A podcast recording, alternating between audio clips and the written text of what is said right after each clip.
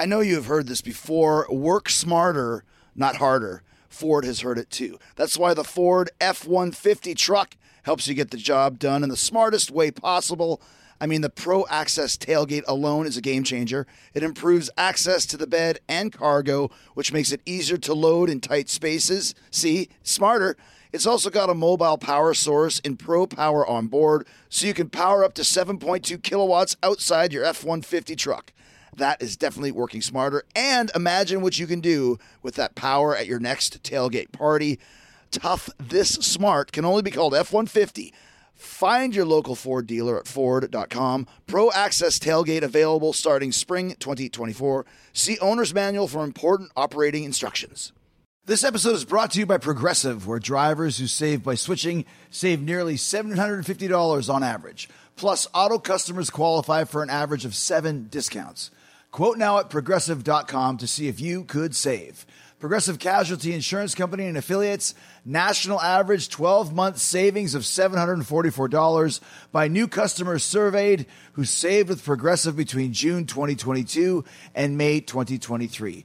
Potential savings will vary, discounts not available in all states and situations. Talk is Jericho, baby.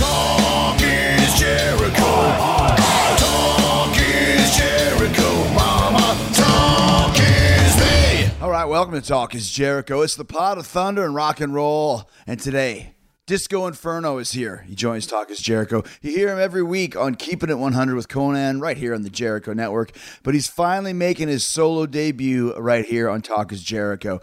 And he's got all kinds of stories. You know, Disco, he loves to talk. He's got a, a- an infectious laugh, an infectious personality. He's got a lot of opinions. And he's got a lot of stories about his days in WCW. He got there one week before Nitro debuted on the air back in 1996. What Raven had to do at Disco's gimmick, working with Chyna at WWE, and some of his crazier indie matches, like the time he had to work on a pretend cage that electrocuted if you touched one of the pretend walls. Yeah, he's also talking about booking some of the ideas he came up with that weren't used. Invisible Men, uh, uh, alien invasions. He did come up with a Man of a Thousand and Four Holds, though, as well. That the famous Man of a Thousand and Four hold, uh, hold promo that I did, where he's going to tell us all about that. He's also uh, talking about all things wrestling, all things WCW. It's a great conversation with the Disco Inferno. But first, got another WCW legend. Did you take advantage of DDP's big sale on everything DDP Yoga at ddpyoga.com slash Jericho? The big sale he had on Black Friday week. You didn't? Okay, stick your hand out. I'm going to slap you. I'm going to smack you right now. That's for not. Uh, that's for not uh, going to ddp.com slash Jericho last week, but that's okay. You still got time. You know why? Do you want to know why? Because DDP loves the holidays so much and he loves all of you. He's extended his biggest sale ever and is still offering DDPY and all DDPY related swag for 25% off, one quarter off. He's slashing it down. 25% off. Just go to ddpyoga.com slash Jericho. You know what DDPY has done for me and what it's done for Jake the Snake and Scott Hall, Kane, AJ Styles, RVD, Goldust. They're all doing the DDPY program as well. Now it's the perfect time for you to get on the path to healthier living with DDPY because Dallas has made it even easier than ever for you to get started thanks to the 5, 10, 15, 20, 25% off sale and his new DDP Yoga Now app. All right. With that app, you can do DDPY anytime, anywhere, any place, right from your phone or your tableta. The app not only lets you do all the workouts right from your phone, it's also got a bunch of other cool features to keep you on that path to healthy living. You can use the DDPY Now app to track your heart rate and calories. You can use it for pain tracking measurements and even progress photos. And DDP Yoga Now app subscribers won't ever get bored doing the same workouts over and over again because DDP's added completely new 2.0 workouts and weekly live workouts from the DDP Yoga Performance Center in Atlanta, Georgia. Okay, for a limited time, you can get the DDP Yoga DVDs for 25% off, plus three months of full access for free to the DDP Yoga Now app. All you got to do is go to ddpyoga.com slash Jericho. That's all you got to do to take advantage of this fabuloso deal. Just go to ddpyoga.com slash Jericho. Get 5, 10, 15, 20, 25% off the DDPY program and all DDPY swag. Okay. And of course, when you buy the DVDs, you'll also get three months of free access to the DDP Yoga Now app. That's ddpyoga.com slash Jericho. ddpyoga.com slash Jericho. Are you sitting on the fence? Are you thinking, oh, this is all just one big scam or I'm not buying into this? I'm telling you, man, you got to get your head out of your uh, relative behind and go try DDP Yoga now. It's the best workout mentally and physically you'll ever do. It's going to cure what ails you, change your life, change it today. ddpyoga.com slash Jericho. Do it now. Talk is talk is talk is Jericho. All right, so I'm here uh, in Las Vegas with the Disco Inferno. And my first question is Do you have any hot news? no, no, no. Do you have any hot news? I was thinking the other day, what, what, what started that? um, just me, you, and Madden, just uh, Mark Madden. Yeah. Uh, you know, so when we just would always every single time we'd see each other, and to this day, when I call Madden, the the, the phone conversation is very is you know that's a greeting. Do you have any hot news? No. Do you have any hot news? And we never have any hot news. You know, there's like there's like hot news. He'll have a story. Um, like like he was a perfect example of his, his most recent hot news. Like we have we never have hot news. You know, we talk like multiple times a week, and it's like hey, he goes, oh, I do have hot news. I'm like, oh, all right. He goes, he goes, I'm gonna go see Iron Maiden in New York. I'm like, that's not hot news. It's like you know, it's like that's how that's how weak the hot But that news. kind is. of became the thing, like, you know, the hot news was just whatever you had. Oh, absolutely. What, yeah, whatever. Because you know, back then, you know, r- rumors were, you know, we, we like, you know, Yeah. the internet was growing, you know, and stuff. Everything like the rumor mill backstage was big, and so we'd always like, hey, do you have any hot news? It's like know, starting in, in talking about WCW, WCW. time frame. Yeah, WCW. yeah. How funny is that when you say like the, the the internet hadn't even started yet? Like how much has the business changed now with the internet? Like you know everything. Oh, bro, it's Whereas then you knew really nothing. you know, back when I broke in, uh, what, what year did you break in? Like Uh, what, 1990. 1990. I, I broke in 92. Okay. Um, and you know, uh, until I started training to be a wrestler, you know, I'd never like like guys at the, the school or the, you know some of the wrestlers or the guys that were running the show. You they they'd have the Observer and the Torch. Yeah. I'd never seen those. Right. You know, we're like the last of the guys, you know, the guys in our mid 40s and stuff, everything, Mm-hmm. we're the last of the guys that broke in when we really didn't know, like we, we, we knew from watching TV. Right. You know, we only knew, like, okay, I see them talking in there, they're talking, about but we didn't know how it was done. Mm-hmm. Yeah. You, know, like, in, like, of course, today's education, everybody knows how to wrestle before they even, you know, just by watching on TV, reading about it backstage, they, they know everything. But before, you didn't know you didn't know much, you know. And I, like I, I when I started training, I was like, okay, I, I, I get this, you know. It's, we were, we're marks, Mm-hmm. kind of, you know. Like like these days, there's, you know, they're not marks now. Yeah. They're they're smart and they're getting into business first, you That's know. a great so point. right, You, you, you might be starting to train, but you kind of know the concept of what wrestling is all about before you even get in the ring and hit the ropes or anything like that. absolutely. I mean, like you, then then that's why like so many people tr- are wrestlers today. You know, it's like uh, it's funny, like um, because uh. Jim Mitchell had a quote, the sinister minister. He, he had a great quote there. It's like it's like today, like since since everybody's a wrestler, it's like nobody's really a wrestler because everybody wrestles. There's like so many people that, that do this these days. But like like I said, you know, so the internet kind of grew, like mid, you know, Mid nineties, mid ninety, yeah, because we were still beepers. Yeah, you know, like this. Yeah, yeah. So there was the beeper. We didn't. We didn't. You know. Yeah. Then then slowly the, the cell phones started integrating, and then you know the education level started increasing on, you know, finding hot news. You know, you could, you could get like you could go to the show like before. You know, guys wouldn't be able to talk to each other unless you were home or on the pay, payphone. Mm-hmm. Right, You know, right, beep- right, right. beeping each other. Now there's constant communication, text messaging, and stuff. I think you're always in contact with everybody and everything. So that's how hot news. Uh, you know, so now there's tons of hot news actually, but me and Matt never have any. You know, so no one's giving you any of the hot news at all. Right. And and you, do you, you're, you're, we're in Vegas now, and this is where you live now, and this is where you work. Are you still involved with the business? yeah, I'm, I'm still involved. I still- know- you're- people say they retire, right? Yeah. bro. To, to me, retiring from wrestling is you never receive another payday for ever doing anything in wrestling ever again. As long as you can do this and get paid to do it, you'll never really retire. So I, I still I still work every now and then. I stay in good shape. You know. Yeah, I- I- great de- shape. de- yeah. decent shape. You look pretty much. You look like almost the same as you did in '95 when you started. Right, Hair's right. never changed. right cocoa butter that's that's my that's my thing these days but uh but yeah and I, I teach um they have a wrestling school here and they have uh like me kenny king uh Sinn Bodhi Mm-hmm. um old Kizarny uh alcatraz and um a couple of and like T- TJ Perkins, yeah, yeah, right, Al- Alcatraz. Alcatraz, right. uh, we we train at this at the school they have here, and I I teach a class on, on Wednesdays uh, from Hmm. like four to six. Just a local guys, probably we get get probably like ten to fifteen kids that come in, you know, and teach for a couple hours and stuff. Just And it seems like Vegas still has a little bit of a scene here. Like I know there's some Oh, oh, independents and It- it- um, it's a hot spot. I mean, Really? like, you know, well, not like not for making money. Like like the shows aren't as big. Like you know, the East Coast Indies had that that thing. You know, where like every weekend there's shows up there. There's Yeah. you know stuff and uh, um, the, the, and they're bigger because there's more of a.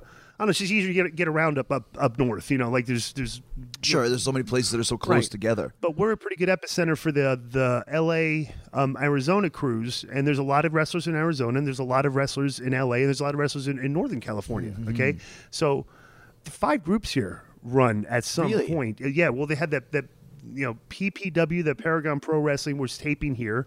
Uh, we run. Uh, there's another local group that runs. Um, Ring of Honor Mm, they were runs just here, yeah. They, they, they Jarrett here. had his thing Jarrett here. has his thing here. It's, it's it's Vegas, bro. It's like of course there's going to be you know Right. And the and the shows that do well are the ones that advertise well here because it's a hard you know this is a tough ticket in this town if you don't advertise Sure. because there's just so much stuff going on Yeah, you know But Sinn had a, a was it Freak Show Wrestling? freak show wrestling I did I did I did one of those Did you? What was, Yes. As what? What was your name? uh, that was, was Disco Disco, Inferno, but. I had um I had uh, against this kid who was, he was a mime, okay, and we had an invisible uh, uh invisible elect- electrocuted ca- cage match. Okay, so we had to pretend that there was a steel cage surrounding the ring, and it was an electric shock uh every time you touched it. Okay, I mean, it is what it is. It was actually, but but but but the fans accept the, the matches for what they are. They know, You what's up. They, they know all the up. matches are weird. The ghost of Yeah. Michael Jackson versus Right. the ghost of Whitney Houston. Right, and- exactly. And they cheer. They do the right cheers and stuff. They, you Yeah, know, and yeah, stuff. They, they participate properly. you Yeah. know, so Isn't it funny though? After twenty odd years at the Disco Inferno, the character, the gimmick still exists. Like that's longevity. Uh, yeah. Well, I mean, I- I've, I was like, so, bro, you know me. I mean, I, I like, you know. I, I don't do the I don't risk a lot of stuff. I've never I've, I've, I've, Mm-hmm. Never I've, did, yeah. I've had one concussion. Okay, in my entire I've been wrestling twenty something years. Right. I've had one concussion. Just had it like a, like a, a year and a half ago, and it was like it wasn't even really like you've probably been you've probably had. I mean, how, how many think you've had? Well, I, I can't even say because they say every time that you uh, see uh, a flash, Right, right, right, right. see stars, Right. that it's a concussion. Exactly. So under those terms, hundred. Yeah, But ones where I was actually knocked out and didn't know where I was, Right. zero. Thank Okay, God. I've. I've never been knocked out. bro. You know this thing when you see flash and stuff. Yeah. I only had have had one. Wow. And this was recently, a year and a half ago, and I, I was wrestling Kenny King, and he, he gives me this spin kick, and he hits me right square in the head. And You know, like how you have that like. Like instant black flash, you Yeah. know, like, uh, and it's like you're like, wow, that hurt, you know. But Mm-hmm. it's not like I didn't get like not knocked out or nothing, but just like a like if somebody like just stood Yeah. in front of you, just punched you right in the forehead, not super hard, but but hard, you know. Yeah. So uh, I went through the match. Everything's fine. No, no symptoms or nothing. I got a little bump on my head. Okay. Afterwards, I just put ice on it. I'm not, you know, no symptoms. Mm-hmm. Okay. I go home that night, drive home, and I feel nothing. I can't remember the security code to get back in my house. wow. And it's just like I'm like, God, what? Yeah, what is this? Like, yeah, and it's weird. So I'm like, I, I got a concussion, and it wasn't like a major one, but like some, I, I didn't do anything for three days. Started light exercise and just you know I was fine, but never never had any symptoms after that or nothing. But just it's really weird to think like I hear about all these guys that had like like you you had you know, Yeah. and like did you ever have any like you know like like you said we just had a flat you just got rocked in the in the in the match and then like you're having like you're driving home you take the wrong turn or something that happened to That you. happens more often too, where I'll do stuff like that where it doesn't make sense. Like Mm-hmm. I'm gonna go for a bike ride and then realize five minutes away from home I forgot to put my bike in the back of the truck, like stuff like Right, that. you right, know? right, right. Just things where you're like, oh, old forgetful me. But it happens more often where I'm sure there's a connection. Yeah, absolutely. You know what I mean? Like I'm sure there's a connection, but it's just by the fact of being in the business, like you said, Mm-hmm. twenty odd years, twenty two. Yeah. It doesn't matter if you take risks or not. You're still taking bumps. Yeah, but right, and, that's- taking a bump is a risk. and and it's it's it's an impact. Right. Uh-huh. It's a stressful impact on the body. You know and stuff. So uh, I, I don't know, man. It's just it's just weird. What you know, like the the sy- symptoms like some guys you know like it's it's I get scary sometimes because I hear about the guys that, that they get depressed and stuff and Yeah, everything all yeah, but yeah, I've never had you know I've never had like issues like that or anything you know stuff so uh I'm just happy that I've still got my health my back you know the only problem I ever had was my back and um you know I've, I'm, I'm, I haven't broken anything in the ring Mm-hmm. Did you ever Two- get injured? I don't remember. it's just just my back. Remember this because we were on that Germany tour. I don't know if you were here. Maybe, maybe you'd already gone. Uh, We Uh-huh. did a tour of Germany, and on the last day of the tour, me and Alex Wright were supposed to win the tag team titles. Okay, and I the, there was a two. You know, we, we used to tape the two shows. You know, especially when you're overseas. On the first show, I blew my back out in a, in a battle, in like a Ro- Royal Rumble a match. Okay, and I couldn't. I, I couldn't walk. Uh-huh. I'm backstage and muscle spasms. Everything. So, so what they did was they instead of just scratching the match in the angle, they just stuck Hugh Morrus with Alex Wright and gave them the belts, so they won the belts. I, could, and I was like, and this, is- this is one of the worst days of my life. So I- I was totally like, you know. My, my back was screwed. I, you you blow your back out. I've never had. Yeah. I've never had a. can't bend over. You can't, but walk. can't- yeah. You're in bed. You can't even really turn to your side when you're in bed. You know, it's Yeah. just that bad. And um, so I remember we were in, we were in Germany. We were flying to Gatwick. Okay, we have to take the and we're there's a propeller plane from Germany. I'm like, God, you know, back then I had a couple t- took some muscle relaxers. You know, I wasn't big on the pain pills. I took the ibuprofen and stuff and everything. So uh, um, so we get on the plane and, and we land, and I get off the plane. I'm like, I'm, I'm, I'm struggling. I go, hey, I need a wheelchair. You know, because okay, we got to catch the, the, the the next flight.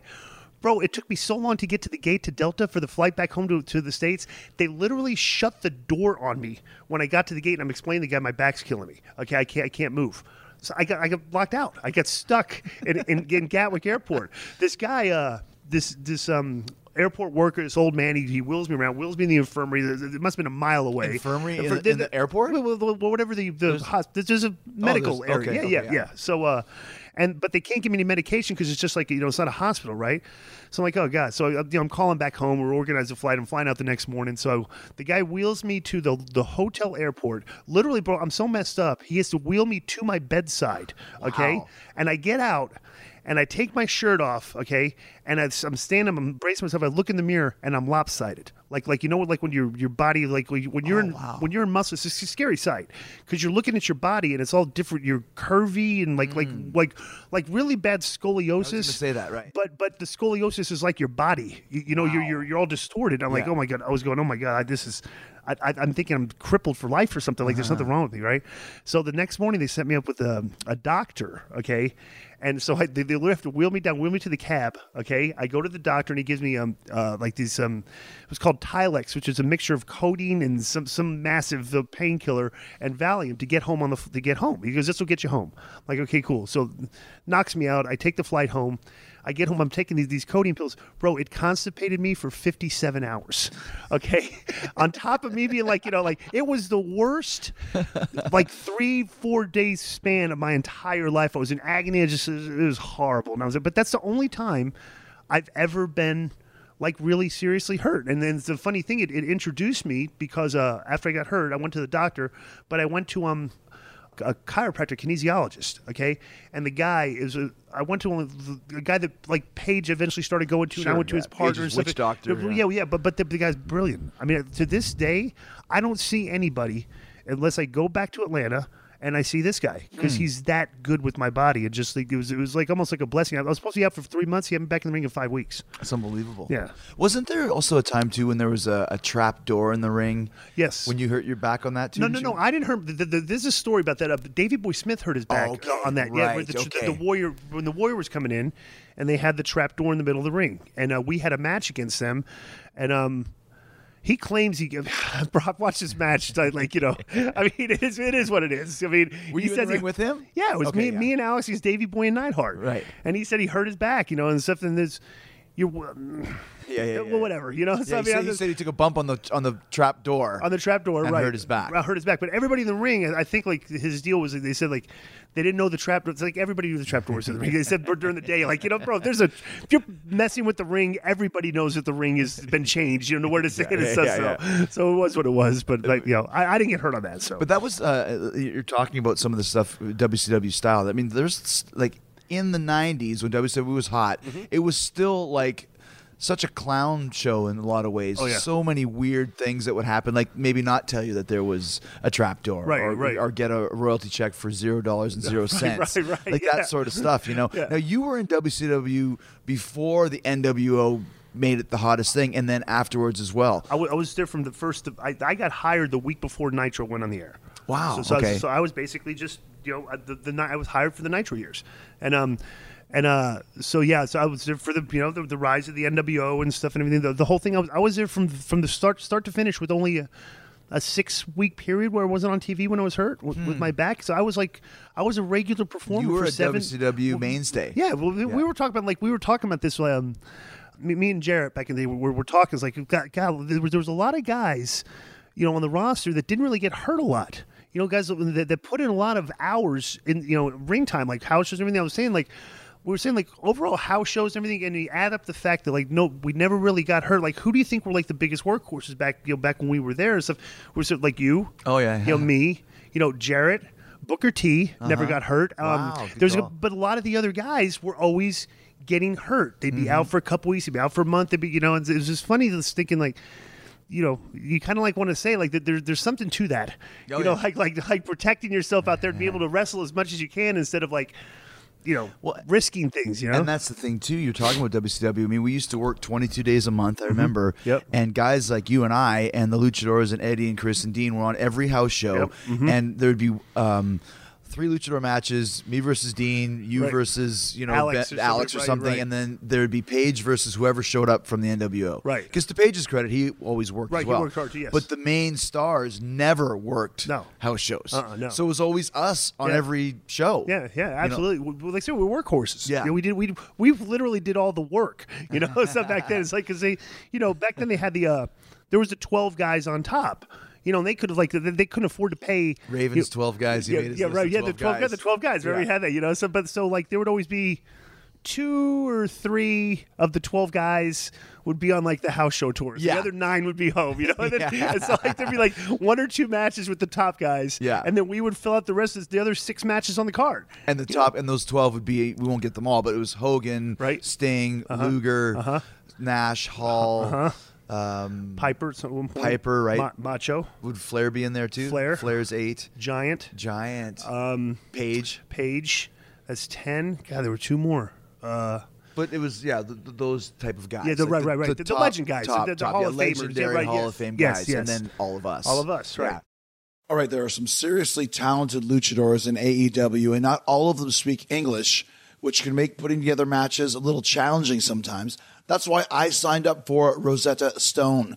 I'm learning Spanish, amigos, amigas. See, already learning. Haha, Rosetta Stone is the most trusted language learning program.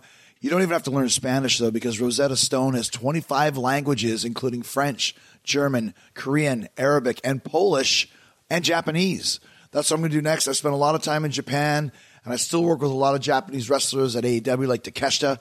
So having a better handle on the language will definitely show in the ring. Communication is key, and learning Spanish on Rosetta Stone has been so fun and easy. They've got this true accent feature that gives you feedback on how well you're pronouncing words, sort of like having a personal trainer for your accent. I'm using the app, but you can also do the lessons on desktop or laptop. I also like that I can download the lessons and do them offline, which is perfect for a plane. I can sit there on a flight and work on my Espanol. So don't put off learning that language. There's no better time than right now to get started. For a very limited time, Talk is Jericho listeners can get Rosetta Stone's lifetime membership for 50% off. Visit rosettastone.com slash Jericho. That's 50% off unlimited access to 25 language courses for the rest of your life. Redeem your 50% off at rosettastone.com slash Jericho today. That's rosettastone.com slash Jericho. Do it today. Talk is Jericho. All right, let's talk about the actual Disco Inferno gimmick itself. Did you create this thing? I mean, who gave you that gimmick? No, Ray, I count. What's that? Ray, Raven came up. with. Raven. Yeah, yeah, no, but no, it's but, but- amazing how much he his influence is shown in so many different guys that I talk to. Uh, well, we're all we were all friends. Ah. You know, so like we we all like you know like like I said we, when. Well, perfect example. When I I had met Raven before he was Raven. Okay, Uh-huh. I met him when he was Scotty the Body. Then he became Johnny. Scotty. Scotty Flamingo, you're right, Scotty right. Flamingo, first, then then Johnny Polo, Yeah. then Raven. You know the whole thing. I knew I knew him the whole time. But like when I was um, I'd been in the business for like a year and a half or so, which is good. you know maybe two years. Could, could just try to come up with a gimmick, and he was like, so he. Now Raven says he came up with the gimmick, but this is the actual story. He didn't. this was not his brain creative child out of his Right, mind right, and right, everything. There was a guy named Dr. Johnny Holiday in Canada. I don't know if you you might remember the Canadian scene, Calgary Wrestling. He really- oh, yeah, Jonathan Holiday. Jonathan Holiday, Yeah, right? Okay, yeah, so so at one point he was doing a um a- a, gimmick called like Johnny Fever or something. I remember, white So, suit. white Yeah. suit, but but cheese. You know, he would just have a white suit on. He wouldn't have white pants on. You know, Yeah, like, like yeah, a white suit. You know, typical like indie Yeah. gimmick. And and Raven Raven showed me the tape. He had a tape of it because I go, oh, I, oh, I could do that gimmick. You know, what, what, what could I call myself? And I don't know to this day if I came up with the Disco Inferno, or he came up with the Disco Inferno, but one of us came up with the with the name Disco Inferno. Okay, Yeah. and so. Like I said, I got to give him credit for coming up with that and give give me the idea, you know. But but I I ran with it. But like to this day, Raven, will you know him, he wants credit. He'll, he'll take it, you know, everything. So he'll he'll always take credit for that gimmick. But And what exactly was the gimmick? Just a guy who dances. just, just, yeah, guy who did, you know, because because you understand when I uh when I grew up, I don't know who you like like before in the nineties. Uh, you broke in in nineteen ninety. Yeah. Before you broke in, say in 89, 88, Yeah. you know, who are you a fan of? I was a fan of, of the guys who I emulated: Shawn Michaels, Uh-huh. Owen Hart, Ricky Steamboat, Benoit, uh, Savage, Mm-hmm. Right. Those type of guys. Right, right, right. Um, know. So uh, I was a fan of like the Honky Tonk Man, Dusty Rhodes, There- Roddy Piper. You know the the, the sh- There you the- go. The guys that did that did the gimmicky stuff, Right. You know, instead of like the you know, I mean, I was a fan of the other wrestlers, but Yeah, like. I thought it'd be easy for for a guy like me if I go out there and and do a couple moves like the Honky Tonk Man would do in the middle of the match. I go, this is an easy character to do. It's just because like th- this is what I try to tell like it's it's a forgotten thing in professional wrestling that guys don't really realize how important it is today. Is that if you look back in history at the greatest professional wrestlers and the, and the guys, the, the legends and stuff, or the, the most famous guys, is that they had something that you, they do during the match. That the, whether it's a catchphrase or, or whatever, that the fans can imitate. Hmm. The fans, if the fans can imitate you, and like like do things vicariously through you, you're going to be over. You know, it's like um, you know, Piper had the way he like when you imitate Piper, you can imitate Macho Man, you can imitate the Sheik, you can imitate, you know, you got a lot of imitatable characteristics that if a person if two 13-year-old kids are wrestling each other and one says I'm the Disco Inferno and the other says I'm Chris Jericho, we're going to do our gimmicks, our, our our showmanship, you know, the, the things that we do. And it's like I try to tell the the guys today that I'm teaching, I'm gonna go, bro, try to find things like that to do instead of just going out there and being a guy that just wrestles because you're gonna you're gonna be, be more popular if you stick out on the card as the guy with the, the gimmick you know and stuff and um like I said, so that's what I tried to do. I come up with a couple dance moves, and you know the, the kids would do it and stuff and things, and that. And to me, that was uh, that's that's like my philosophy, and that that's what I've always embraced in professional wrestling. That's what I was a fan of. You know, being able to imitate other guys. The character of it. The character, yeah. Because I, I say that too. I mean, it's important to be able to have a good match, but it's more important to have a good character. Uh, yeah. That's And- most important. Well, here's the thing: is, is, if you think of, you really think about it too, is uh, the, the, the wrestling's gravitated towards like over the years towards towards there's an emphasis on on match quality. So there's always like a, a, a mindset of I want to go out there and have the best match. Okay, and like that's what guys try to do these days. Try to have the best match. But I try to tell them, bro, you know, back there was like when we wrestled, you know, there was like friendly competition amongst us. Mm-hmm. We were all like the, the shows were over.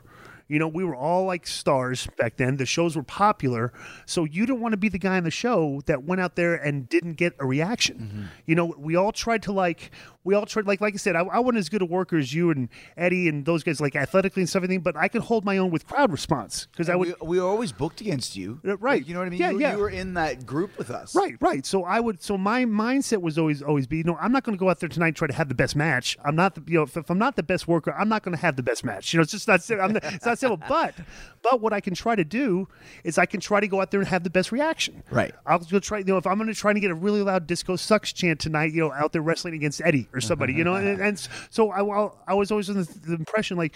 I was going to hold my own out there Yeah. as a performer Yeah. because I wasn't going to.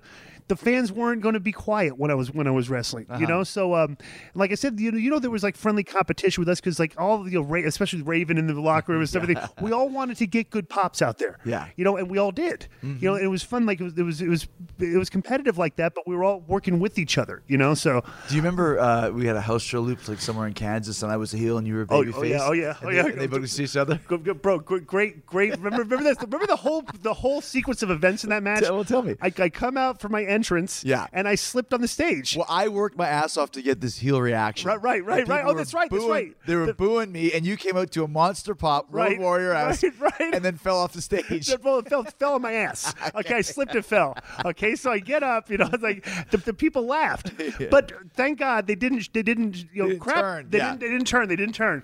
So remember, we did that spot in the match. Okay, it was like the tackle drop down, and when you went over me for the drop down, I like screwed up and like came up too early, and I tripped you.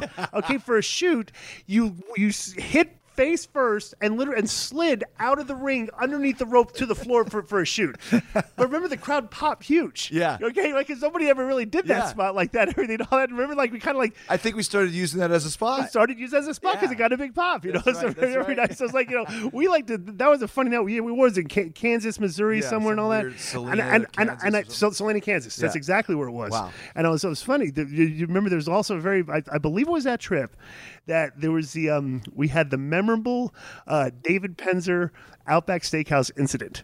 Do you do you remember this? Please, Okay. please, please tell me. Remember when we went to like it was So we were all traveling together. all travel. I, I I think the van was uh, me, you, um, Penzer. It, it could have been this at any time. I'm, I'm pretty sure it was this trip. It was me, you, Penzer, Kidman, Norman Smiley, and I think Chavo. Okay, and that would have been Was, like was a, there like a Yuji Nagata in there too? maybe? Yuji or, or Kaz Hayashi, maybe Yuji or Yuji Kaz-. Well, I remember a Japanese just guy one- there because right, because you talk a lot, Right. And I remember one time he just wouldn't stop talking, and Nagata just looked at me and said, "One karate chop to throat. He never talk again."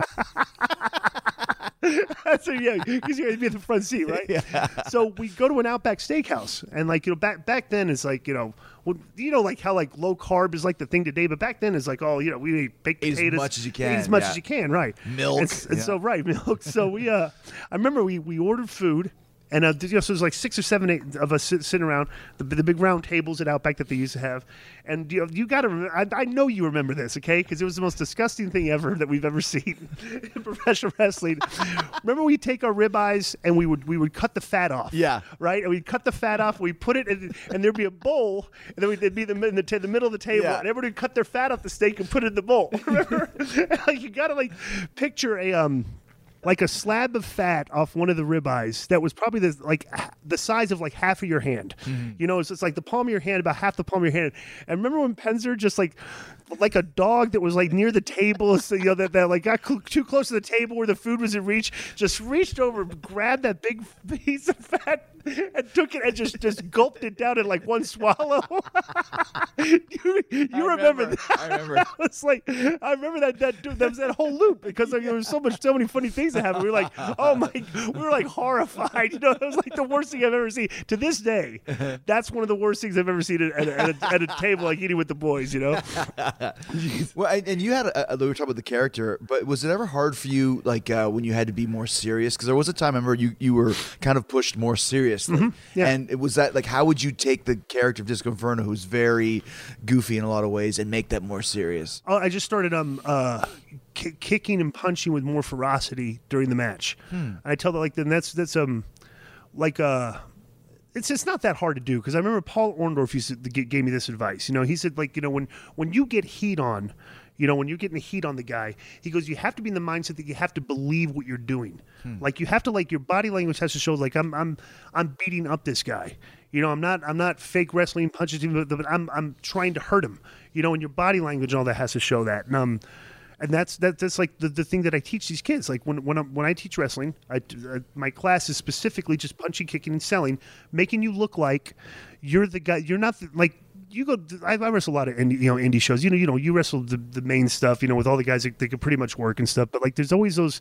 I mean, even so, on the main roster sometimes. You know, like the NXT guys, the younger oh, guys. Oh, yeah. There's just they they there's just no ferocity in in the in the detail stuff like kicking punching you know they, they don't like the, the in between the spot stuff a lot of guys don't look good doing it you mm-hmm. know and i try to tell these guys don't don't be the guy that looks like the wrestler that looks like the sissy puncher that looks like the sissy kicker that kicks like a you know that kicks Yeah. like that i'm going to teach you to look like that if you're the guy in the ring that in the stands that you're not going to want to hit the ring like if you look at the, all the matches and think like oh i could beat that guy up i could beat that guy up Yeah. it's like eh, i don't want to really hit the ring on that guy he may hit me hard. Yeah. you know. Yeah, so yeah, right, right. You don't want to be like like you. I want them. You know, I team try to be that guy. You know, to, to look like you can fight. Hmm. You know, and so the. Um, so like and like to, to this day, like I, I over the course of years when I change when I work, you know, whenever I do work, that's the one thing I've always done is I just when it's time to get heat, I just really turn it up with ferocity mm. and intensity when you're when you're beating the guy down. Yeah. You know, and that's that the fans get with that still. That's still a o- old school art that we grew up with. You mm-hmm. know, like like we grew up with watching guys that they didn't do a lot of the flying and acrobatics they fought mm-hmm. you know and, and the people still get with the fights if they mm-hmm. look good you know so Remember the hockey fight? We did the no, oh, hockey yeah, the, fight? the hockey fights fight. Yeah, did, have you have you repeated that a few times? Haven't you? I have. I actually tried to do it to Miz last week. He wears this big kind of cloak, Jedi cloak, and I tried Right. to pull up, but it was too tight on him. Oh, really? It's gonna rip it right over his head. But yeah, Right. I mean, it's a great, it's a great yeah, spot. great we, spot, we did right. that. You had your shirt on. Right, right. And yeah, we we, we, we did the hockey fight spot. And it, it's interesting. I've never told you this because I haven't talked to you in a long time. But my very first angle in WWE was against Chyna. Right. Where I had to put her over. Right. Now I remember one time you had to put over Jackie and wouldn't do it. Mm-hmm. Right? Did you get Right. suspended for that? Or I got you- fired. You got fired for that. Fired for that. Yeah. Wow. Yeah, I got fired because uh well, but here was the deal with that. It's okay, is when they um. Uh, when Eric and Kevin brought me in to, to uh, explain the angle to me, I had four months left on my deal. Okay, so they're basically like you know the, the, I, they're not on the same page when they're explaining it to me. That, that's one thing I realized right, right off the bat. But like so, I'm asking, well, what, what happens to me after this? And you know, like Eric says, well, I could see you do. You know, like doing an angle where the guys are saying something to you and you punch it, you know, and then again, Kevin Kevin Sullivan, who's the booker, is like saying, "No, no, I see you going away for six months." Do the math, brother. It's like, okay, I got four months left on my deal. I got you know, go away for six months, and I'm like, uh, all all right, you know. So, so when I left the room, I called. You know, Page was a good friend of mine. Terry Taylor, who was on the booking committee, was a good friend of mine. And everything, bro. Everybody I talked to said, don't don't do it. They said, do not do that. Just just tell them you're not doing it. Every, every single person, you know. The boys, the, the office guy was telling me to just say, don't The tell, booker, one of the tell- yeah, bookers, one of the yeah. bookers tell me to tell the other bookers you- you're not doing it, and um, and so I what, told was, them, what was their mindset for that? Just can't lose to a woman? Well, just back then, you know, Yeah, it was different then. It's, just, it's just different. This is before Chyna, Right. You, know, because Chyna's a monster. Yeah. And I'm like, you know, when they're telling me, go, I see going and having a hell of a match with her. I'm like, guys, I go, I'm 220. I go, she, you're portraying her on TV as tough. She's a 120 pound girl. Right. I'm like. I'm sorry. I go. We could go out there and shoot, and she might be able to hold her own for a minute. But I'm gonna, you know, Yeah. I- I- it would be domestic. It'd be, it'd be abuse. You know, right? So, I mean, you know, I mean, it, it is what it is. But um, so I basically got got fired. Okay. So you told them I'm not going to do it. I'm not going to do it and say Eric says you're fired. I'm oh, right, That quickly, Eric said you're that, fired. That, that quick, that quick, and they kind of screwed me because uh, Eric had told me that I was going to not, they weren't going to, they were going to let me go, okay, because I had four months left. But they stuck, they hit me with the no compete, Hmm. okay, and um, so I get the four month no compete. So during that time, Russo was was writing for writing for uh, writing for them, and um, Writing for Vince, for Vince, Vince, yeah. And so uh, he didn't call me directly, but like like uh, I'd heard that they they wanted to bring me in. Okay, like all right, you know, and, and that, to the point that they actually put like a silhouette of me. My character, a silhouette in the in the WWE magazine. Okay, like I was- Really? yeah, uh, because Vince thought I was I was going to be coming in.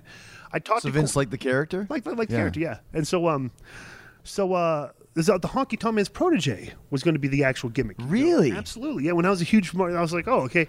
But I never talked to, to Russo. Okay, so so Cornette had called me up a couple times. He was in talent relations then. And he, uh, what's your status? I'm like, okay, well, get the form of no compete. Here's the date that I could, you know. So, and I had probably two or three conversations with him over the course of the, of a few months, and I had, had to reiterate every time. It's like, well, I get my four months is coming up. You know, now, now the date is this date. You know, Yeah. and then I talked to finally talked to Bruce Pritchard, and I just reiterated the exact same conversation I was having with Cornette with Bruce Pritchard. I was like, I, I told him that they didn't hire me. Okay, and Bruce Pritchard to, you know, told. I found out later that he told Vince he didn't he didn't like what I told him. And I'm like, like all right, well, you know, whatever. him, yeah. So then um, I saw Sting in the in the in the um, in the gym, and Sting and me were always cool. And he had told me, uh, "Hey, well, let me." You know, I told him my situation, you know, because I've been, you know, I'm out of work right now. So, uh, and he says, you know, let, let me see, you know, let me see what I can do. Okay, and he got me my job back. Hmm. But they brought me back under the condition that I had to put over Jacqueline. Okay, so now I come back. It's like four four and a half months later. Okay, so I've, I've gone through the no, you know, this is four and a half months later, and Eric just is, is adamant on just you know making the me principle, Yeah, yeah. the principle. Okay, but so because like they didn't, you know how they, they were with the mid card guys. Yeah. they didn't really care. You, you know, like they could do angles with us and everything, and it would be like, okay, you know, I don't even know if they would, would watch on the monitor or even pay attention. You, you know, because like they all they cared about is the big stuff. So they, I don't even think Eric, Eric realized this, but. To, they knew I was going to have to put her over, so Terry Taylor put the TV title on me. Okay, mm-hmm. so they, they put the I got the TV title, and then they're trying to like, well, we can't beat him, like, you know, like girl beat him because he's a TV champion. They're like trying to work Eric, you know, like Which is so funny when you think like Eric, like you know, in, I'm thinking WWE, Vince would have to sign off on you being the TV champion. Right, right. There, Eric didn't even care or even know, Probably- right? Yeah. Probably not. And the, and the funny thing was, so th- if I would have had this conversation with Eric before I'd gotten fired, okay, if they were more clear to me about what they wanted, okay, and so Eric explained to me what he wanted. I go, what exactly do you want with this, okay, you know, with the match? It's like, well, just one thing. You know, you grow up, you've been taught you can't hit a girl. Okay, so you have to like construct a match. The girl wants to wrestle you- but you but you can't. You, you can't go out there and beat up a girl. I'm like, oh well, that's. I felt like, oh, why didn't you guys tell me this before? I could do a match around this concept, and if something, because she's pretty athletic, mm-hmm. you know, and she could she could do a lot of stuff. We can do stuff where I can skate around the issue where I'm not really hitting her, but I'm wrestling her and stuff and everything and all that. So, and, and if you look, if you ever watch that match, I don't, you know, you probably wouldn't, but I mean, it, it was pretty entertaining mm-hmm. for, for what we did, and it actually made a lot of sense in the story that, that was you know told to me then, and the way the announcers told the story. So So- once you tell it in, in a way that makes uh, the description and the information, the details that you need to make it work. right, exactly. You know who's living large at my house? My three cats, Mr. Mittens, Indy, and Snickers. And you know why? Because we switched them to Pretty Litter. Okay, so it's really me and my wife and my daughters who are living large, thanks to Pretty Litter. Because Pretty Litter's ultra absorbent crystals trap odor instantly, so no more bad cat smells in the bathroom. Pretty litter crystals last up to a month, so less cat litter box cleaning for all of us, and less fighting about whose turn it is to clean the litter box. I got to deal with this fight every single week between my daughters. This makes it so much easier. Pretty Litter also ships right to our front door, so no more last minute mad scramble runs to the store because we're out of kitty litter. And Pretty Litter has another cool feature that makes life just a little easier. It helps us keep tabs on our cat's health. It changes colors so you can monitor early signs of potential illnesses like urinary tract infections and kidney issues. It's easily the best thing we've done for ourselves and our cats in a very long time.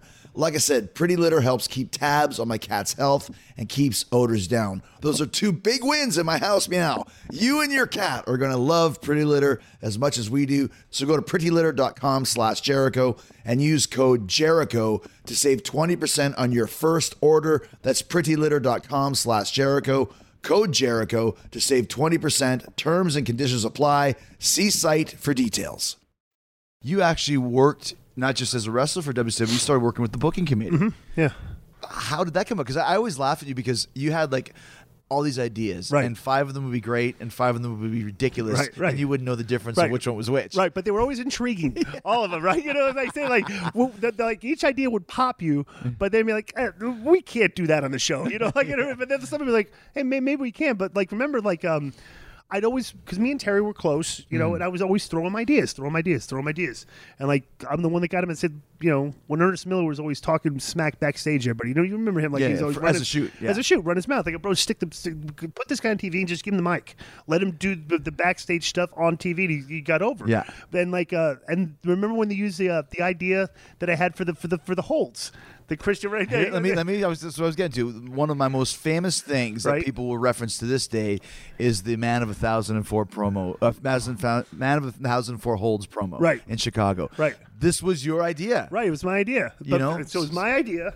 And remember, we had a lot. Here's the thing: when we come up with an idea, idea like that, everybody kind of wants credit for it. Yeah. Because remember, we were like just coming up with the, the list of the names we could use for the holds and stuff Yeah. and everything. You know, Madden, Madden to this day kind of tries to claim this is his idea. You know, like I'm like, bro, no, it's not your. And Raven Ra- will say that. Ra- Raven, of Yeah. course, you know, because we were all like, you know, coming. But but still to this day, it's like they, they didn't even do that angle correctly because like back then we always had to work a match. Yeah. Remember you had to go work a match. Yeah. And then like grab the you had to get your eight minute match in. It's not even five minutes. I did the only time I ever worked Marty Jannetty, who Right. was one of my favorites, Right. was a four minute throwaway match. Just to get to this promo to instead promo. of going out there and just doing the promo. To- which would have been even more entertaining if you would have had to read the list of holds for like three minutes. opposed, you know, but that was funny. You know, right-handed punch, left-handed punch. You know, and, yeah, just- I had the, the the stack of, of computer paper, Right, right, right. and like a scroll. I mm-hmm. I'm now going to read my thousand four holds and started, you know, like you said, arm bar, right, right. Russian arm bar, Yeah, right. jump, Yeah, know, whatever it was, yeah. and then Raven, of course, Moss handled three handled three no, dozen credunzel or something. family gridons or something. Then we go to break, Right. and then I switch over to just like cheap. Heat like oh I hate the Chicago Bulls I hate the Blackhawks so three minutes later when we come back from break people Yeah. are really booing me Right. and I'm like you know hold number seven hundred like as if Yeah, I've been right, reading the yeah, holds the whole right, time.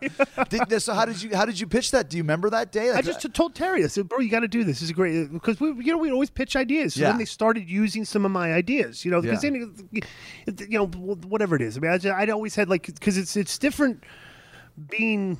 Um, I, I was talking to Konnan about this the other day. The uh, you know, when when I got, to booking, okay, like um. We're, we're fast forwarding a little bit, but but you know how the, how I was backstage. Always had like ideas we should do, you know, stuff, and uh, so I sat on the plane next to um next to Russo on on an airplane one time, like one of one of the trips, and we just you know picked each other's brain for like two hours. Okay, so the next thing I know, you know, a few weeks later, they asked me to come sit in on the on the, on the booking meetings. You know, and the one thing that uh, that I con- would contribute is that you know there's always been a a um a separation of like the boys and the office. You know, the office. You know, like like Arn would go out drinking with us and stuff, everything. Know, so he was kind of like one of the boys too. But uh, you know, the, the the the office as a whole didn't really integrate a lot with the boys, like the camaraderie that, that we had. You know, we all went out together and stuff. But so, I was always like the guy that like knew the guys. Like, like all of us, Right. knew on a personal level and like would always pitch things hey th- let this guy try this because i know him and he, he like this is part of his personality you don't see on tv but we could we could try to get it on tv you know and try and try to like yeah, like yeah. pitch pitch stuff like that because i knew i'm friends with everybody you know so i was just the guy that was always in there just trying to pitch stuff for like like the mid-card guys Mm-hmm. that they weren't really that, that weren't progressing like they should i was just constantly trying to pitch ideas to like for, for things for them to do so to what kind of ideas did you did get did you pitch that got on the air? uh, that got on the air. Um, I'll, I'll credit this, like, bro. When when Lance Storm's Evil Canadian, I, I booked that whole thing. Uh-huh. No kidding. Yes, yes. The whole this that was that was it was fun too. And bro, if you think about it, uh, to this day, um, it's almost like a lost formula that they don't they don't really use anymore. But we started pushing like he came in as a baby. Eric wanted him to be a baby face, and he was just like I just didn't see it. You know, he was kind of like you know you know Yeah, Lance. he's He's, a a quirky, very- very, serious, like the like a like a on his shoulder like type. like like the mean gym teacher in school. Yeah. You know, right? so it's like got that serious, you know. So I was like, let's make him like just start you know, serious Canadian guy, okay? And he started it started getting over. So like we we had him win one of the belts, you know, like it's, it's, it's like hey, let's give him another belt, you know. so it's like, hey, let's give him another belt, you know. Like so each week or like over the course he was winning. He, he had like three belts. Yeah. But he but we would just it's like we never took a step backwards. We just kept pushing him, pushing him, pushing him, pushing him, pushing push. Just you know, like took a new character and just pushed him, him over, yeah. until until he fought for like there was on a they, they could have done a pay per view with him, but like they he wrestled for the title on a Nitro, The world title. the world title against Booker T on a Nitro during an, uh, an hour. I, I remember like uh when when Raw we started at eight o'clock, I think, and you guys started at nine o'clock, right? Mm-hmm. Um, we put him on it at like it was like the nine o'clock, right? And it was the first time that the rating for like our nine, you know, our nine o'clock always went down because your show would start. It was like the first time the rating for our nine o'clock spot did really, really, really well. You know, and stuff. And so, uh, Wow, yeah, yeah. yeah. And it's just, it just but it's just a simple formula. Uh-huh. But just continue, just push the guy and don't give him his law. You know, get, have have him lose. Or just just keep pushing him. Yeah, you know, so keep- yeah. keep, keep pushing him. And um, and it was fun, it was fun doing that. You know, like booking that. what were some of the ones that didn't make it?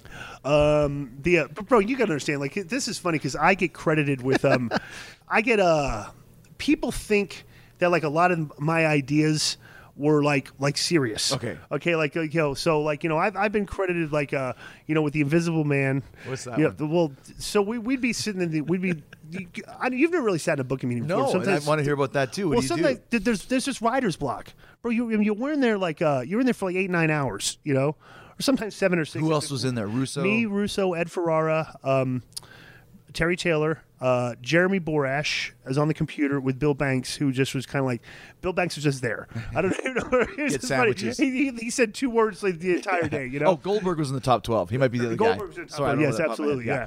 Um, and you know, so Vince would pitch most of the ideas, and we would just sit there and tweak and stuff. But um, but sometimes you get you're just you're stumped, and you're sitting there for two to three minutes, and nobody's saying a word. You know, so like it was one of those times where we're all just sitting there, we're writer's block, and I'm like, I'm like, oh, all right, so, so, so picture silence for like three minutes. I'm like, what if we show a shot of an empty locker room and just shoot the locker room, nobody's there, and 30 seconds later, coming soon, the Invisible Man, and, every, and everybody pops, you know, everything. It's like we wouldn't do it, you know, and everything. But like, so everybody's like, oh, you know, you know how word travels fast. Like, like if somebody says. Disco wants to put the Invisible Man on the show, then it starts. People start repeating it like it's like it's a true story, Yeah, you know. yeah, So yeah, yeah. So and like the same thing, we were. uh um, there was a period of time we we meet at a hotel on on Windy Hill Road in, in Atlanta by right by Main Event Fitness Gym. And so it was a we had a conference room there. We go there every week, and so I got there early, like 15, 20 minutes early. And you know, like um, like when you're giving a presentation in a boardroom or something, and you got those big giant pads where you can flip the Yeah. pages and everything. Bro, I wrote out like six months of TV. Okay, like like it, like in an outline form. Okay, of a Martian invasion angle. Okay, so, and like it started with like like week one, you know, uh, Mike Tenay is sitting at the at the announcer's desk, and two antenna pop out of his head like a Martian. Okay, like you know, okay, so we started. Like, so I'm just presenting this, and the funny thing is, Terry Taylor, you know, Vincent Ed and Borash would just crack up, you know, the, at, at all at all this stuff, but but uh, Terry Taylor would um he get he gets so aggravated because he don't want to waste any time. Okay, and I'm like pitching this, you know, the, the whole thing with the Martian invasions, like who are the Martians, and the Martians are coming, and you know now now the American, you know, the the the WCW wrestlers are trying to defend the planet, you know, and like the, the whole thing, the purpose was like, it all culminates on January first, two thousand one. Our space, our, our uh, the, the name of the paper is called A Space Odyssey. Okay? so I, I, I present this. So to this day, of course, you know, word travels. It's everything. People think I tried to book, you know, the Marsh, a Martian invasion angle, even though that was like a joke presented to the room. And I also get credit for building the evil architect. Okay, that's one of the Bill Ding. but that was Terry. okay, that was Terry Taylor's brainchild, and has always been. But since I did the Invisible Man and the Martian Invasion, everybody's married Bill Ding to what, as, as one of my ideas. So I get just these, you know, I, I got this Yeah, yeah, this yeah. curse of like he just always has these crazy stupid. I'm like, bro, come on. If you actually think, if you take that seriously, Yeah. you know, like Mike Tenay, two antenna popping out of his head, and thing I could go, you know, like, come on, that's, not, that's not serious. I you remember once uh, Nash when he was booking. There was a place in Georgia called Hoganville. To you see the sign for it on the road, and he Uh-huh. Had this, like, I want to do this vignette where I turn off the Hoganville exit to get gas, and I go and like everyone, like the old lady by the counter looks like Hogan, Right, right. The guy, you know, cooking food looks like Hogan. the kids running look like Hogan. So same idea. Like you would Right. never do that, but just a Right. funny idea that Right. just pops in your head. Right, right, right. Yeah, yeah. absolutely. That you know, I, I had a million of them. Yeah. It's like there's only a handful ever get on TV. You know, so How far did that go for you uh, working as a booker or uh, in the? I, did, in TNA a lot too. So yeah, man, probably like two two years of of, of that. Dean Baldwin? Uh, yeah, that, Shark Boy was- Shark, Shark- was Dean, supposed- Bald, Dean Baldwin. Yeah, he always wanted to do the Dean Baldwin. He looks like a Baldwin. He looks like a Baldwin, you know. Like he smoked the cigarettes, you know, have a Baldwin, you know. Um, but I did in TNA was me, um, me, Vince, Jeff, and, uh, and Dutch Mantell, Hmm. and that that was like and Borash would be in there too, I think sometimes. But uh, It's a lot of the same guys from that yeah, WCW room. yeah, yeah, yeah. Well, whenever Vince booked somewhere, I, I was always like, I, either me or Ed would be like, you know, He'd bring you with him. Bring him with him, yeah, because Yeah, we always yeah. had just, you, you know, bro. Let me tell you this: I, you know, whatever people say about booking, okay, writing, whatever you call it, is if you don't have, like, whether they're good or bad, if you don't have ideas, Mm-hmm. period, you just can't. You, you, you go nowhere, you know. So sometimes you have to have just bad ideas because a bad idea can be thrown out and it could ignite in somebody's creative mind a good idea, Right. You know, but like having ideas is the most important thing. If you don't, if you don't have ideas, you just nothing happens. You know, You you gotta throw everything against the wall. Throw everything like, against the like I went to Carrot Top last night, and Right. I. Eighty percent of his stuff is brilliant. Twenty percent sucks. Right. But if you didn't have the stuff that sucked, you would never Right. know it was brilliant. You right. know? You'll, Yeah. you'll you'll suffer through you know uh, periods of, of, of stuff that stink if you know moments of brilliance are coming. Right. You know, so that that's as long as you're getting. Then that's how. If you if you think about it, I, I tell people that this is how professional wrestling is.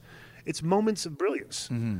We remember the moments of brilliance. We don't remember. Yeah. I can't remember a match I had from you from start to finish. Yeah. But I can remember the, the spot with me coming out, landing on my ass, and me tripping over like to you. Yeah. We, we can remember like like flashes of, of, of things we've done over the course of time. But that's what that's what fans remember too.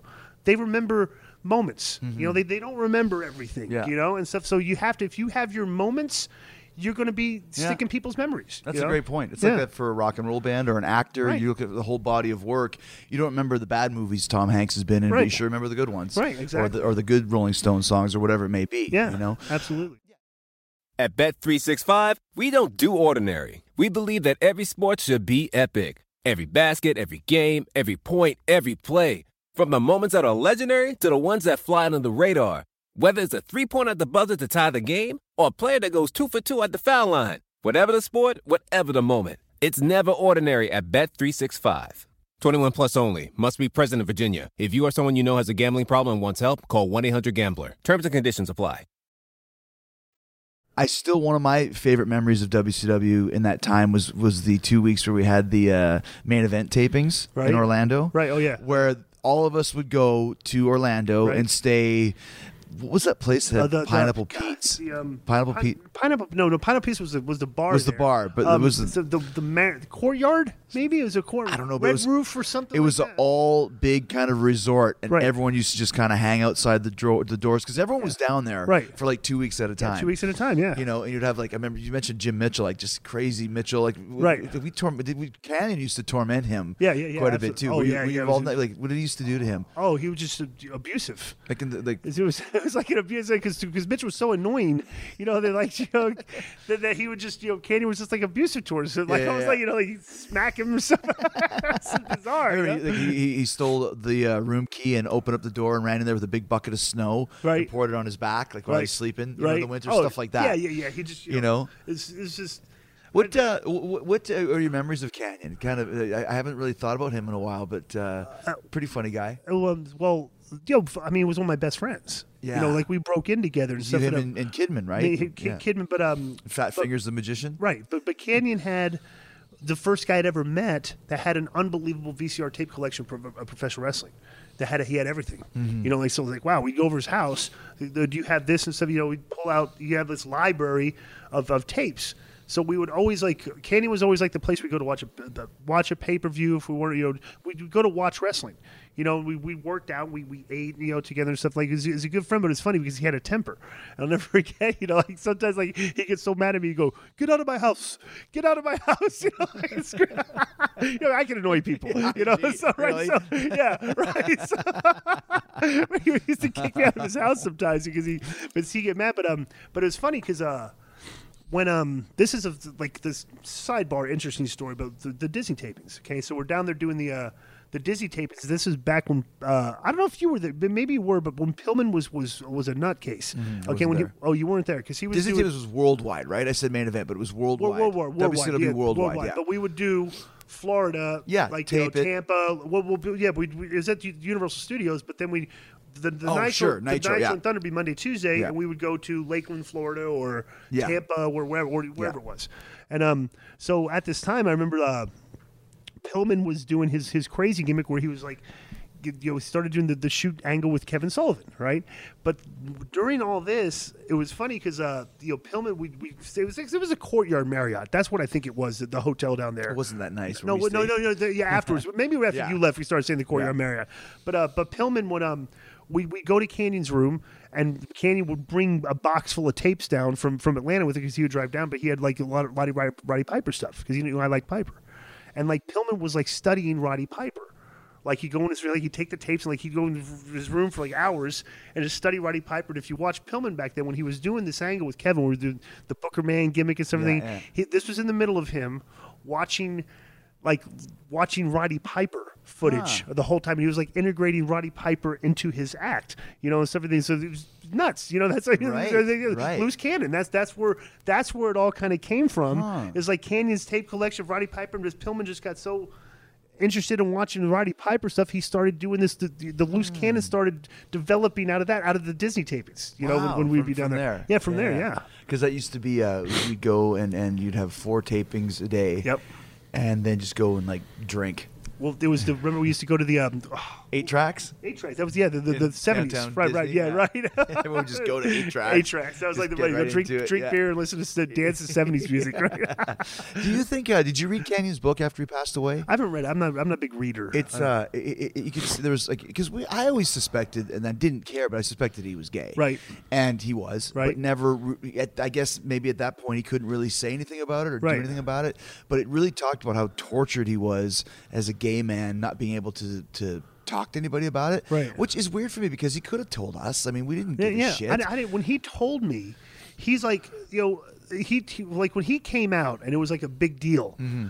He's like, he's like, like kind of like looking at me like, for hey, so what do you think about me coming out? You know? And he was like looking like this, like this big, like he think like I'd be like celebrating. I go, bro, I don't care. It's like I don't. know It's a big deal. I know you. Yeah, yeah, you don't, yeah. yo, you're not. You haven't dated a girl since I've known you. It's like, Right. so- Yeah, ever. so- yeah. we so would like, go to downtown yeah, Disney right. everyone's banging everything they can Right, find, right. So and you don't ever have a date. Right. So like I don't care. Big deal. I thought you were asexual. You know, like, hey, big- you're homosexual. Who cares? You know, Right. I, I didn't. But still my one of my best friends. You know, Yeah. it's a big deal. You know, Which I, it, it, it's a drag because he, he eventually ended up you know uh, Yeah. committing suicide, and I wonder you know now we have Darren Young is gay comes Uh-huh. out of the, you know nobody cares. I wonder if he could have been able to do that if that would have helped him a bit. and not Um, I'm, I'm led him down surprised more people, athletes, because of the acceptance, that more guys haven't done it. Mm-hmm. I, I- it's, it's a really weird thing to think that people like it's it's like a big secret like that, Mm-hmm. keeping that inside you. I can't even comprehend, you know, like carrying a burden where like this is like. At some point, it's like you're really thinking, like, should I just let everybody know? You know, and just you just keep it a secret from like your friends. Yeah. you know, like guys like, that you see every day, every, every 22 day. days a month. 22 days a month. It's kind of weird because uh, you know how the wrestling, like you know how the wrestling friends are. Yeah. It's like we're weird, you know. Right. We'll go, we'll we'll see each other and like connect and be on the road and we'll hang out all the time. But then like we won't see each other for a year or two and just you know, won't talk and everything. But like you just your wrestling friends, you just pick up where you left off. Yeah. every time. Every time you see them again. It's like you war know? buddies, War, war- war you know? buddies, Yeah. exactly, exactly, exactly. We're with their families or other friends, everything. But your wrestling buddies, we're like, you know, we, we spend a lot of time with. You know, it's Mm-hmm. maybe we kind of get sick of each other. We spend so much time. You know, it's like we got to travel in the car or the city or the gym or, or everywhere except like when we're sleeping. And sometimes you're in the room Yeah. together. Like, Yeah. you know, share we always room. used to share Yeah. rooms at that point, yeah, too. abs- absolutely, know? absolutely. I remember Kidman was always like, you know, remember he, I'd, I'd wake up like, you know. Uh, I, sometimes I snore. Yeah. You know, when I sleep on my back, I snore, and I wake up the next morning. There'd be like, you know, like a shoe next to my head. Everything. Kimmy used to throw shoes at me when I'd be snoring. You know, so, he was the worst. He was like the worst sleeper. You know, hey Kimmy, let's go. We gotta get it. You know, gotta get up. I, Screw you. Shut up. You know, wake up. We I gotta go to the airport. uh, you know. Benoit used to do that. If he had to get up early and you could sleep in a Uh-huh. bit, he would zip his bag up and down on purpose and then shake like you know vitamin bottles. So Uh-huh. you like zip, zip, zip, just to wake you up. Oh, right. You know, because his flight was at six and mine was at ten. Right, right, like, Why did you do that? You know, I don't know. But I mean, that's the type of stuff Yeah, you do. quirky just- stuff. Quirky you- stuff. Yeah, pick yeah. on pick on each other. Yeah, you know, yeah, yeah. right? No, you talk about you know you could annoy people. Like I remember like the nasty boys were always on your case. No, no, but they, they liked me though. Yeah. it was just funny because uh, they, they they like they take you know the, na- the the nasty boys and the Steiners would just always have a few guys that they would just pick on. Yeah. you know, and see like like the, the Steiners would pick up. You know, but, but Scott Steiner was like I was hanging out with Scott Steiner back in Atlanta, but you know he'd pick on me. He'd pick on Rey Mysterio. You know, they like Rick Steiner was just like you know they like play the bully gimmick. Yeah, yeah. You know, in the locker room around the boys. You know, it's like like the nasty boys are the same way, but like you know. Th- They had to like like you to do that. They wouldn't like Yeah. screw with you know people they didn't like. You know they would just get you in the ring if they had a chance to just to clobber you. You know, so Uh, Yeah, yeah, right, totally. yeah, I right. remember my first house show ever was in like Ithaca, New York, or something. Didn't the Nasty Boys take your rent a car keys? And I just remember God, just you know, keys just- just like throwing them away. maybe, maybe they, they took yeah like, the, hit, Like, yeah. Where's my keys? I can't find my keys anywhere. Where's my right. keys? Yeah, And they're like, oh, look for your keys, Disco. Yeah, right. You know? Well, th- those old school guys, like like them, and like you know Curt Hennig and them. th- Yes. th- th- their ribs were kind of like. Little, Little- too- little heavy, vicious, little yeah. heavy, little heavy. Yeah. You know, like like, um, and and Curt was always. Remember when Curt took uh, stole Kidman's uh, trunks? Remember Kidman had the, the he was he was wearing the, the blue you know the blue denim cutoffs you know when he was the, in the in the flock right? And they, he stole his trunks or his pants. So Kidman had to go out there with black. You know so he had to go buy a new pair of jeans you know where, I don't even know if they had bought a new pair of jeans he had to wear like his regular shorts Yeah. you know and go out there and wrestle. It looked like a schmuck you know? So but but it's funny because like in retrospect you know, when when when they, they would pull these ribs, Curt would be like the guys like, "Hey guys, you know, hey, we got to find Kidman's shorts. You know, hey, hey, have you seen Kidman shorts? you Hiding know, in like plain sight, Right, yeah. right, yeah. They'd be like, yo, hey, hey, have you seen Kidman shorts? Kidman's looking for shorts. Guys, you seen it? Like, you know, like one of those, like, all right, we get it, bro. You know, it's Yeah, like, yo, yeah, yeah. where are the shorts? You know, it's It's like pumping iron. Where's my blue shirt? yeah, right. I- where's- Have you seen, you seen his blue shirt anywhere? But that, yeah, that, that, that, that vibe was. I just remember that. I remember too the Steiners. Uh, taking there was everybody that was uh, in- on the uh, like the trainer was called coach. Right. We had eight coaches, so I'm not sure which coach Yeah, it was. right. And they taped him down to the table and like Right. wanted to like stick stuff up his ass. Yeah, and stuff. right. It's like, come on, like yeah, the, but bro, back this is but before political correctness, Yes. the internet came. Like you wouldn't Before even HR or- oh my god! I mean, like think about back then, in this day and age, if that would have happened. Yeah, oh yeah. Oh my! Forget it. An like, you know, employee of the company, not Yeah, a wrestler, yeah. an actual employee, employee- salaried, under contract, right, right. benefits. Right, and to, they- they're abusing the guy.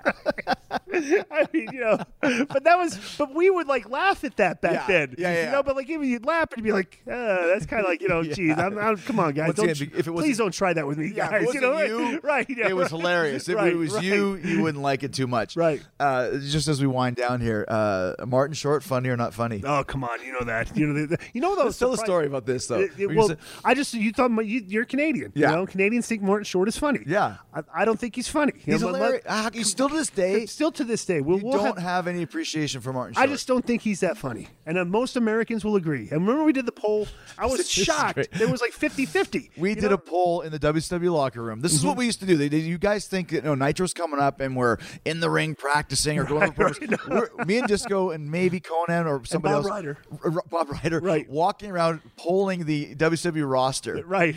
on whether they think Martin Short is funny or not funny. so they can find content for the internet. Because it's back when like the internet show would be like going pre-show, and they needed like you know people is Martin Short funny or not funny before the show. You know that that's the stuff we do because we're killing time. Right, You right, know, it's like dude, people don't get it. You know, you're there like six, you know, seven hours before your match. It's like we're just trying to figure out what to do. You know, it's like I remember uh, Bret Hart said he was funny. Right? Of course, Um, all you guys, Canadian guys, said he was funny. It's like you know, just, and then remember me and Madden, um, Raven. Uh-huh. Um, God, there were a few. Who were the other guys who were parading the uh, the, the Martin Short is not funny? Well, I do remember that I finally like got enough nerve to go ask Bischoff because Right. he didn't really talk to anybody. He just kind of just wander around Right. and and uh, and I said, Eric, we're doing a poll. You think Martin Short's funny? He's like, funny, not funny. What's the difference?